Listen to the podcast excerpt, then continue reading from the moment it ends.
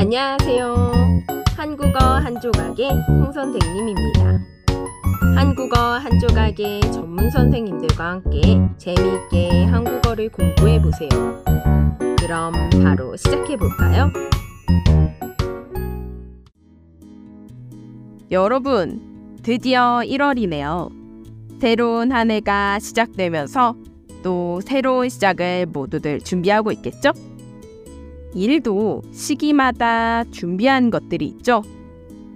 한국에서는 회사나 정부기관, 여러 단체들의 경우 일반적으로 한해 마무리를 12월에 하고 1월부터 새롭게 시작해요.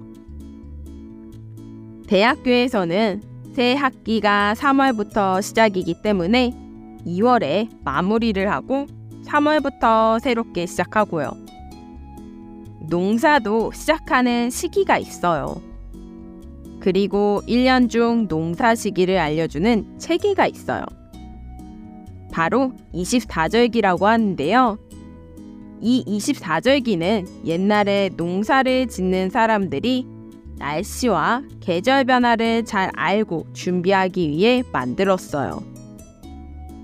이렇게 언제 농사를 시작하고 식물을 심고 수확을 할지를 알 수 있게 되었죠. 또 24절기는 한 해 동안 자연의 변화를 잘 관찰하고 기록하기 위한 방법이기도 해요. 태양의 위치에 따라 날짜가 조금 달라지기도 하지만 기본적으로 매달 두 개의 절기가 있어요.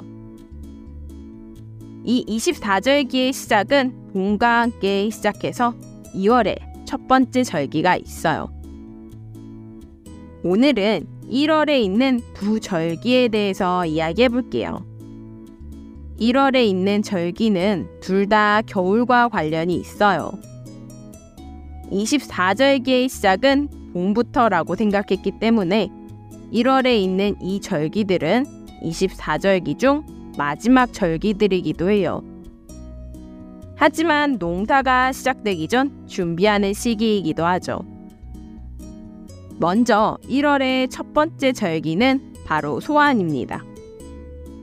이 소환은 작은 추위라고 하는데요.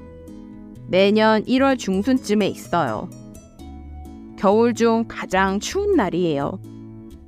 이 시기는 겨울의 끝이 다가오는 것을 알리고 봄을 향한 기온이 서서히 깨어나기 시작하는 때입니다. 전통적으로 이 시기에는 추위에 대비한 보온 조치와 함께 농사 준비를 시작하곤 했습니다. 그래서 소아는 겨울이 지나고 봄이 오기 전 농부들에게 농작물의 씨를 준비하고 땅을 갈아엎는 등의 준비 작업을 하라고 알려주는 날인 거죠. 이 시기는 전통적인 농업사회에서 봄철 농사의 성공을 위한 중요한 시기로 여겨졌어요. 두 번째는 대안입니다. 대안은 보통 1월 말에 있어요. 그리고 큰 추위를 뜻해요. 이날은 1년 중 가장 추운 때로 알려져 있어요. 그리고 이 강한 추위가 전 지역에 영향을 미치는 날입니다. 대안은 겨울이 절정에 달한 날이면서 동시에 이 추위가 끝나는 시점을 나타내요. 대안부터는 본격적으로 농사 준비가 진행됩니다. 봄을 맞이하기 위한 준비 작업이 본격적으로 이루어지죠. 땅을 정비하고 새로운 농사 시즌을 위한 계획을 세우는 등의 활동이 포함돼요. 전통적인 농업사회에서는 이 소환과 대안이 있는 시기를 농사의 성공을 위한 중요한 준비 시간으로 여겼어요. 대안이 지나고 나면 봄이 오기 시작하는 절기인 입춘으로 넘어가요. 그리고 계절 변화에 따른 새로운 준비가 시작돼요. 이렇게 소환과 대안은 겨울의 마지막을 알리는 중요한 시기예요. 이런 날은 사람들이 날짜를 확인하고 특히 더 따뜻하게 입고 외출을 해요. 그리고 감기에 걸리지 않게 대추차나 생강차 같은 따뜻한 차를 챙겨 마시기도 해요. 예전과 달리 농사일과 관련 없는 일을 해도 계절 변화에는 참고가 되어서 많은 사람들이 24절기를 챙겨서 확인해요.